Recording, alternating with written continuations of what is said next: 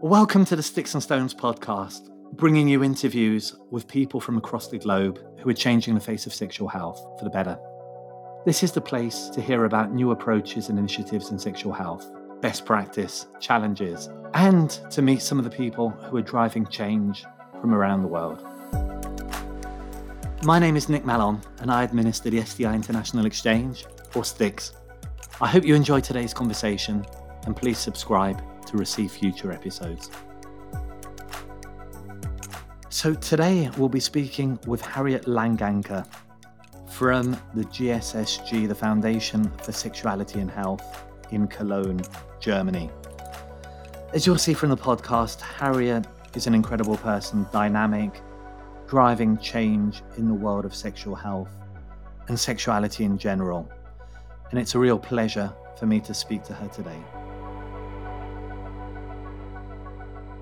So, hello, Harriet. Lovely to speak to you again. How are you? Hi, you? Nick. Hi, Nick. I'm fine. Thank you very much. How are you? I'm very well, thank you, and very, very happy to um, have you on the podcast. Um, before we start, would you like to give a quick introduction and just tell me about your background and, and maybe how you got into sexual health? Well, sure, sure. My name is Harriet, Harriet Langanke when it comes to German pronunciation, but um, to an international audience, Harriet is perfectly fine. I'm a journalist by education, a journalist with a special interest in sexual health, and I'm also a sexologist. And the history that um, made me end up for now in sexual health started a long time ago because I was born in uh, 1962. So I was very, very lucky in uh, experiencing sexuality in a world before HIV AIDS and already with contraception. And so I consider myself to be a very lucky individual in when it comes to sexuality and sexual health issues and the most important things that was milestone in my in my professional career was being with the National German AIDS Foundation in the early 90s until uh, the 2000s, early 2000s. I was managing director of uh, this AIDS Foundation, and I learned a lot about HIV, AIDS, and of uh, about sexuality and uh, sexual health. So uh, I went all the way from AIDS to HIV, from HIV to STD. In those days, we started, we still had it uh, sexually transmitted diseases, and they became uh, more appropriate STIs for infections. And as we have learned that sexual health is much more than just not being infected or impaired or anything like that. So we go with the WHO definition of health. And this applies to sexual health as well. So I have come the long way. And that's how I ended up in uh, sexual health issues. And I set up my own, my own foundation, which is called Charitable Foundation Sexuality and Health. And its abbreviation, the acronym is GSSG. And it describes pretty well what I'm doing. So, Harriet, no, thank you very much for that, that introduction, which is fascinating. Before we come to the GSSG and your activities, what was it like being at the AIDS Foundation in the 1990s? Yeah, I, I, have to, to make a distinction between the time prior to when we had um, antiretroviral therapies and when in the middle of the 1990s we had those ART uh, retroviral therapies that really were a game changer when it came to HIV. Before we had those approaches, um, HIV meant really AIDS, and with AIDS, being in Cologne, living in Cologne, in one of the hotspots of MSM communities, queer communities, who were struck very, very hard by this virus. It meant going to to funerals almost every month. I found myself on the, on the cemetery very, very often in those days, and it was really um, a very, very challenging time when there was no option for, for, for therapy. The, the pharmaceutical companies were still looking for good uh, products. And so, when in the middle of the, the 1990s, those uh, antiretroviral medication um, came, it was really a game changer. And there, there was hope in those days, and that wasn't there before. So, this was really something that was in the in the midst of my affiliation with the AIDS Foundation in those days. And perhaps I should tell you a bit more about what the AIDS Foundation did in those days and still does. It was or it is an organization that helps individuals in, in personal distress and it helps projects to support people living with HIV. So um, when I left the foundation, I just did a rough counting on all the applications that we got in those days. And within those 10 years that I was with the foundation, more than 40,000 letters of application, pleas for help and support have gone over my desk. So you can imagine how how challenging the situation was, how much people were suffering in those days. And um, I have learned a lot in those days. Yeah, but that is um, very harrowing, Harriet, and very, very interesting in terms of the background. Tell me about the GSSG, the Foundation for Sexuality and Health, Harriet, and the activities that you do. When I when I left the the German National AIDS Foundation, I was not quite sure what would be the next steps in those days. We have come with the AIDS Foundation to a point where there was a lot of hope because of the antiretroviral therapies, and still we had not yet extinct uh, the the virus. It's, it's still around until today. So I was wondering what would be a good next step, what would be the the, the next logical consequence after we have learned so much about HIV, so much about um, a virus, a pathogen that is passed on by, by sexual uh, encounters. And in those days, um, we, we started to learn that uh, many um, pathogens for, for sexually transmitted infections are bedfellows uh, of HIV. So HIV infections come with syphilis or gonorrhea. Um, when it when it comes to men having sex with men, it's primarily syphilis or, or gonorrhea. When it comes to women, it's uh, HPV or chlamydia. So we learned that these infections fueled each other due to the fact that they uh, come all together with the sexuality. And that led me to uh, think about how to address this with an NGO that wasn't there in those days. We do have um, NGOs in Germany that address uh, HIV. We do have NGOs that address sexual health when it comes to reproductive health. But until today, uh, there's just only the GSSG addressing sexual health in, in the way we do it. And the GSSG, my foundation, is the legal body, that's how we call it, the legal body for many projects that uh, we are running. I give you one example the network, the German nationwide network of Women and AIDS. It still carries this name, although we should um, rename and rephrase it into Women and HIV. But this network was funded in 1992 because the epidemic, the HIV epidemic in Germany is mainly an MSM um, epidemic, men having sex with men. So there was a huge lack in the beginning when it comes to women living with HIV or women living with a risk of acquiring HIV. So this network was a very grassroots network. It has never wanted to, to become an association or any formal institution, but still needed a legal body for renting space for their meetings or publishing anything. So we were looking for, for a legal body, and GSSG was the natural idea of giving it a legal body.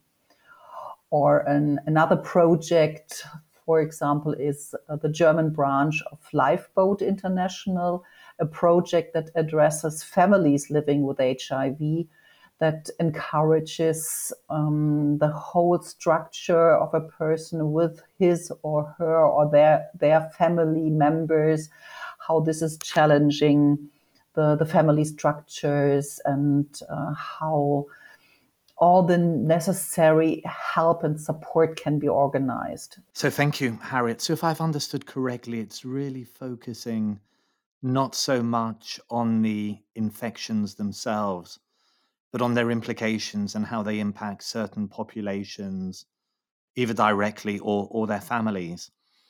Beyond HIV, does the foundation focus on any other sexually transmitted infections? Yes, sure. The foundation does not focus on single pathogens, on single infections, but on the on the concept of sexual health. So we in a sort embody all the pathogens, all the, the bacteria and, and viruses that are around there.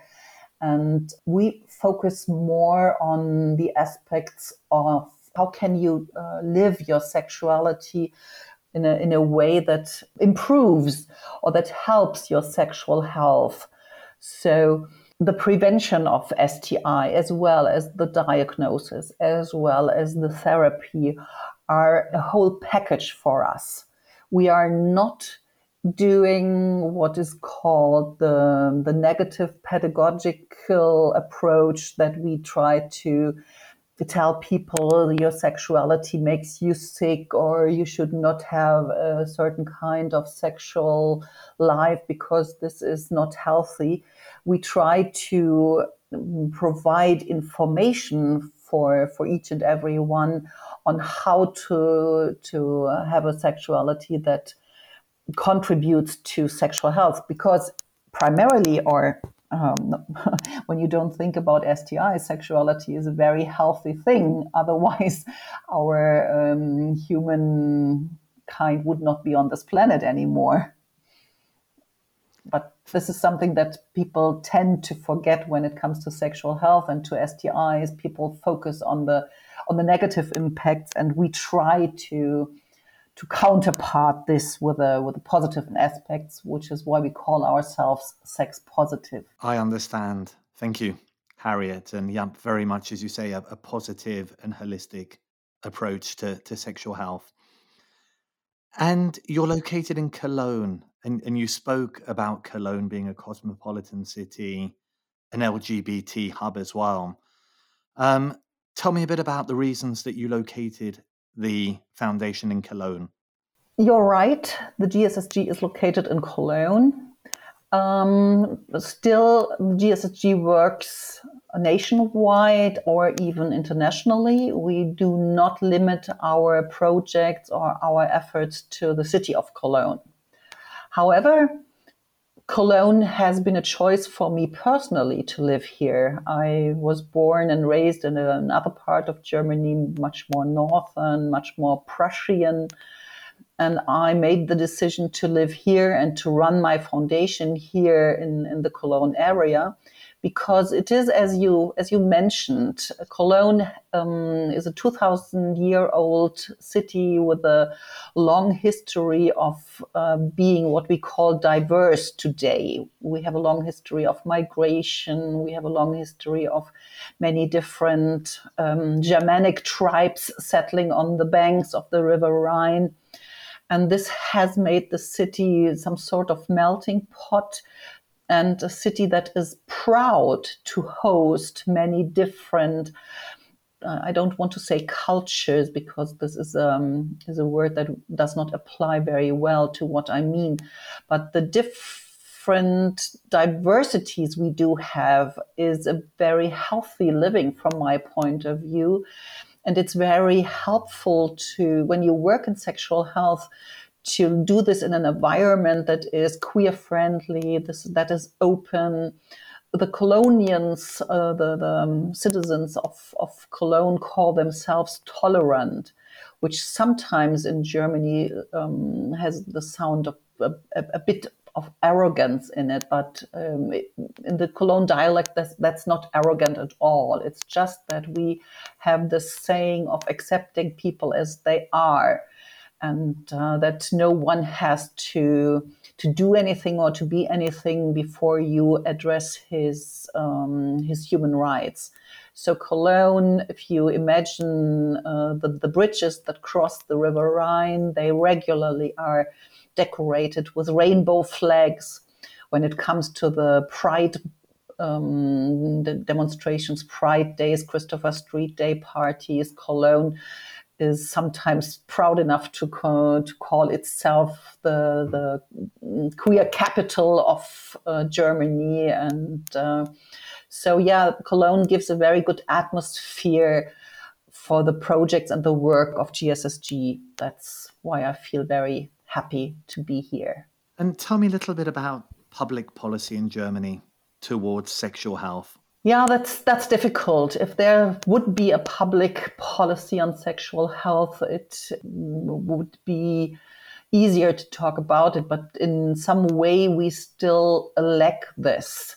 We do have a program. It has been released by the uh, Federal Ministry of Health, and it's called BIS, B I S, uh, 2030. That publication describes the plan until 2030, how Germany is going to be a country that's more aware on sexual health issues, that's more addressing by by special particular projects of um, sexual health issues but the program is still focusing on STI to some degree which is due to the very successful history when it comes to dealing with HIV. You may be aware that Germany has a quite successful record on HIV infections. We are located in the middle of Europe. We have had, um, um,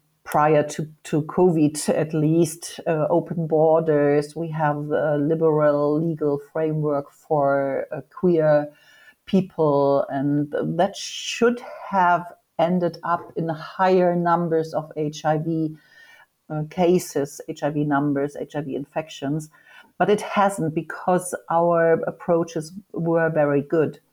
And what the government is trying, or parts of the government are trying, is to to transfer this knowledge, the, the lessons that we have learned on HIV into STI and sexual health. But um, when it comes to the point of view of an NGO, this is not yet happening very well. If you go out on the street, even in Cologne, and if you ask a passenger, a pedestrian, or somewhere, what is sexual health, people would not know that there's a concept behind it. They would not know what it really means. So, um, other than uh, HIV, where Germans learned a lot and know very well how to protect themselves and what the implications are or might be. There is yet not a very established program on, on sexual health, which is something that we as an NGO with the GSSG and with our other um, sister NGOs and activists are demanding. I understand, Harriet. And does that go back to sex education in schools? Or is it more about communicating with the general population or focusing on specific communities?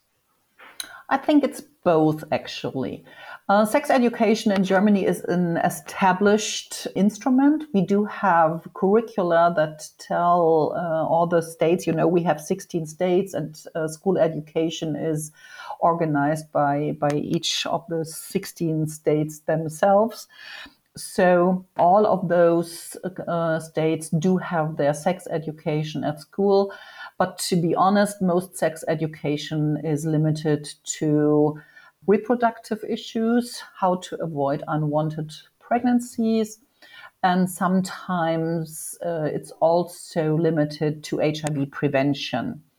So, um, when it comes to sex education at school, it often depends on how much NGOs are involved in it.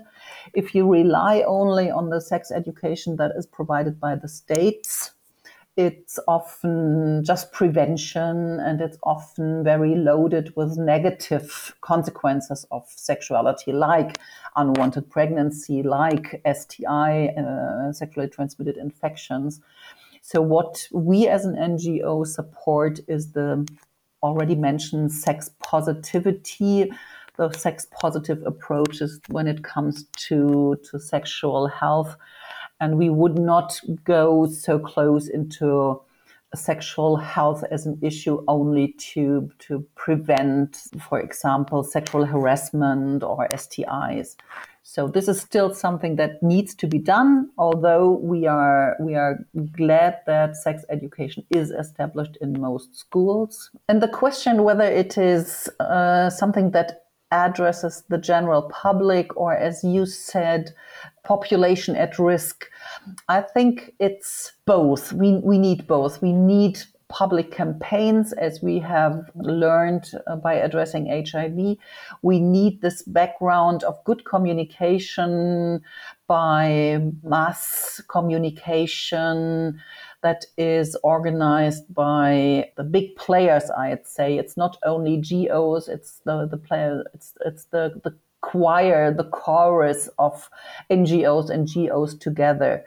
And this is something that is lacking when it comes to sexual health. We are still working on it that it that it's going to happen. We do have the Federal Center for Health Education here in Germany, and um, in times when there is no COVID or Corona, they are supporting this to a certain degree. On the other hand, I I wouldn't speak so much of persons or people at risk. I would say it's more about what what people do and how how people uh, live their sexuality than to which group they belong. And in order to support people in their normal life, it's um, it's important to provide structures that provide information and access access not only to information but access also to condoms or um, hiv prep medication or uh, vaginal condoms or um, gels or uh, testing devices. If um, we, we have learned when it comes to reproductive health that the self testing of pregnancy uh, have become an instrument that is very well dealt with by those who want to to know whether they are pregnant or not, and this is happening to a certain degree uh, now with the STI tests as well. And we still learn a lot about how people can be encouraged by structures to take care of their own sexual health but it needs the state and it needs the um, society to, to form a climate where this is possible. For example, when you when you go to other countries where there is not this this liberal mood, but where there's more stronger regulations or even repression, then this doesn't work very well. You cannot uh, run around carrying condoms with you in certain areas of um, Poland or, or Hungary because they would blame you to be uh, promiscuous and, and that they con- connotate from being pro- promiscuous uh, negatively or as a sex worker, which is uh, still illegal in some uh, settings. And we would need, of course, a legal and uh, empowering structure to support sexual health issues. And Harriet, tell me, you mentioned the 16 different states. Is it like the US where sexual health policy varies between states? I'm thinking in, in the US, you have the states such as California that are very liberal, forward thinking. And then you have states in the south of the US that tend to be much more restrictive.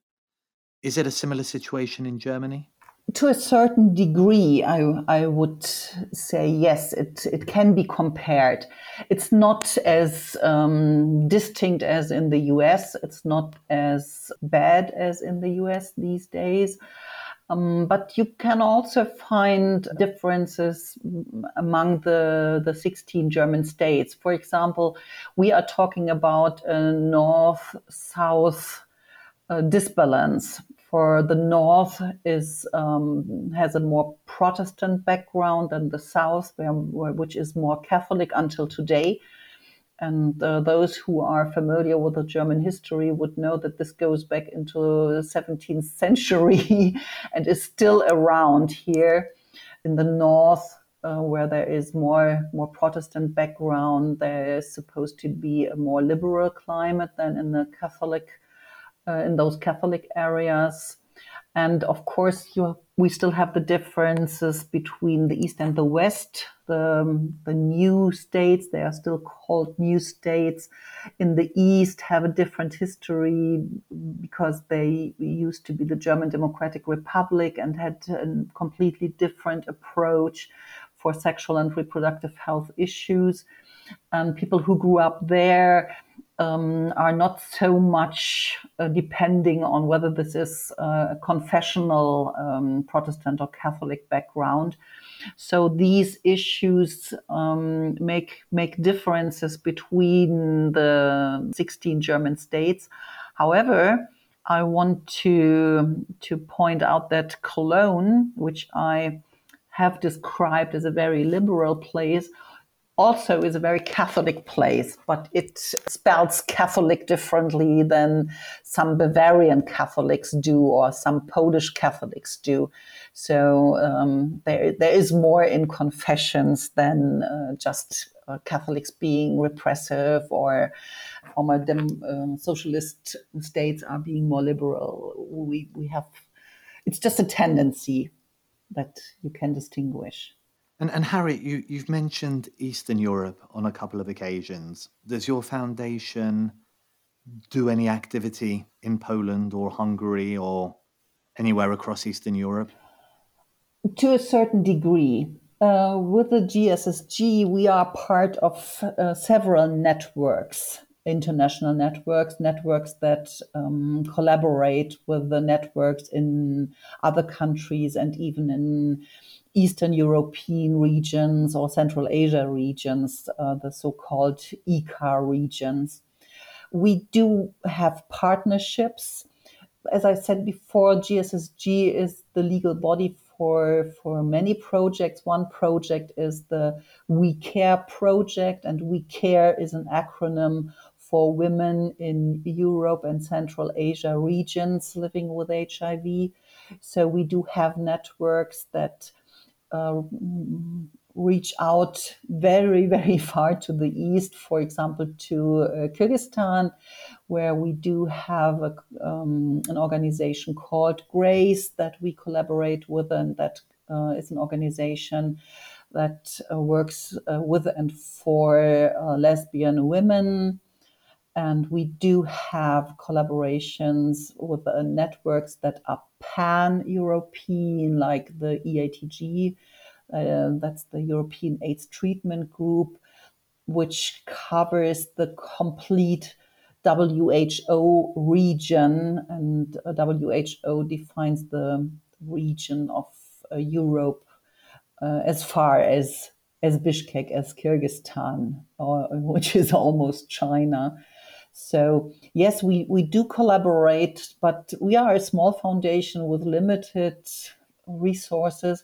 So what we can do is meet up with his colleagues on international conferences, run twinning programs, helping each other with the support. And this is not something that goes from west to east or from north to south, but this is a mutual helping each other helping to understand how, for example, women's rights work in other countries also empowers us. And sometimes when you live in a very wealthy country like Germany, like I do, and I have this um, this idea of doing something, and people um, who are in charge, like in the government, do not support this idea, then they are more likely to support me if I come with an expert from abroad. So the, the profit sometimes doesn't count in his own country very much. Therefore, international partnerships are very, very much appreciated and part of our work here. And Harriet, if we were to have this conversation in three years' time, what changes would you have liked to have seen in that time in in Germany as regards sexual health? What are your goals for the coming year? But one one of my primary goals of the coming years is that we really find an end to discuss the restrictions that come with sex work. Sex work in Germany is regulated by law and is legal, but there is still a discussion going on that it should be illegal, that at least the clients should be criminalized. And um, with with sexuality, we have learned that this does not work very well, not very healthy when it comes to repression. So therefore, I would like to have a um, a, sit- a, situation or a society in which um, sex workers are not stigmatized anymore. And stigma is something that I would like to see as history or past history in a few years on so many uh, in so many aspects. I don't want to see people living with HIV being stigmatized because they are living with HIV. I don't want to see people living with a detectable viral load living with HIV but not being undetectable and as I see it today, some people are stigmatized because they still have um, detectable viral load. I don't want this for the future. I don't want to see um, queer folks being stigmatized for uh, being queer. I want to see this stigma gone because I think it's one of the the biggest hurdles and the biggest obstacles that we have when it comes to, to sexual health issues.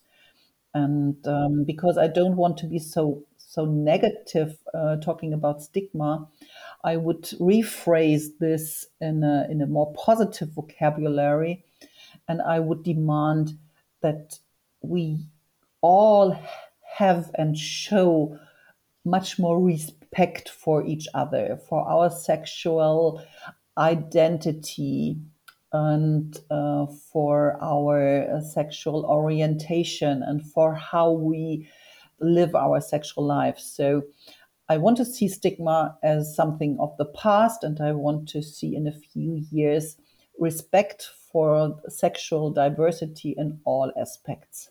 Thank you, Harriet. And final question if somebody was starting out in the world of sexual health today, what piece of advice would you give them? That's an interesting question because I'm I do have students uh, coming as interns to GSSG, and I'm working with them on conferences, and I'm I'm very happy to see young people starting off in sexual health in the field of sexual health, and I'm trying to to encourage them. And the the best or the perhaps the most important thing is that sexuality is part of humanity and that we still know too little about human sexuality. So if someone just starts off to to work in the field of sexual health, I would encourage them to work on sexuality first and on sexual health secondly because those two go together and you can, from my point of view, it's very hard to promote sexual health when you do not know enough about human sexuality. Thank you so much, Harriet. It's been a pleasure speaking with you and understanding more, not only about the GSSG, but also about sexual health and policy in Germany. It's been a real, real pleasure, and thank you so much for your time. It's been a pleasure to um, share my, my, my ideas with you. Thank you very much for your interest. Thank you very much for listening to the Sticks and Stones podcast today. I hope you enjoyed our chat with Harriet today, which I'm sure you'll agree was inspirational. Speaking of inspirational, our next episode will be with Adrian Kelly, who is the lead commissioner of the Sexual Health London programme, which is the world's largest publicly funded remote STI programme with over 1 million kits distributed. We spoke about the Sexual Health London programme in episode 2 in our interview with Tim Alston, so this is a continuation and will allow us to go deeper into the workings of the Sexual Health London programme. So please tune in for that episode, and if you haven't already, please do subscribe. And if you do have a moment to rate and review us, it really does help other people to find this content. And remember, you can also follow us on Twitter under Stix STI. That's Stix S T I X S T I. Goodbye, and thanks for listening. Sticks and Stones is produced by Birdlime Media.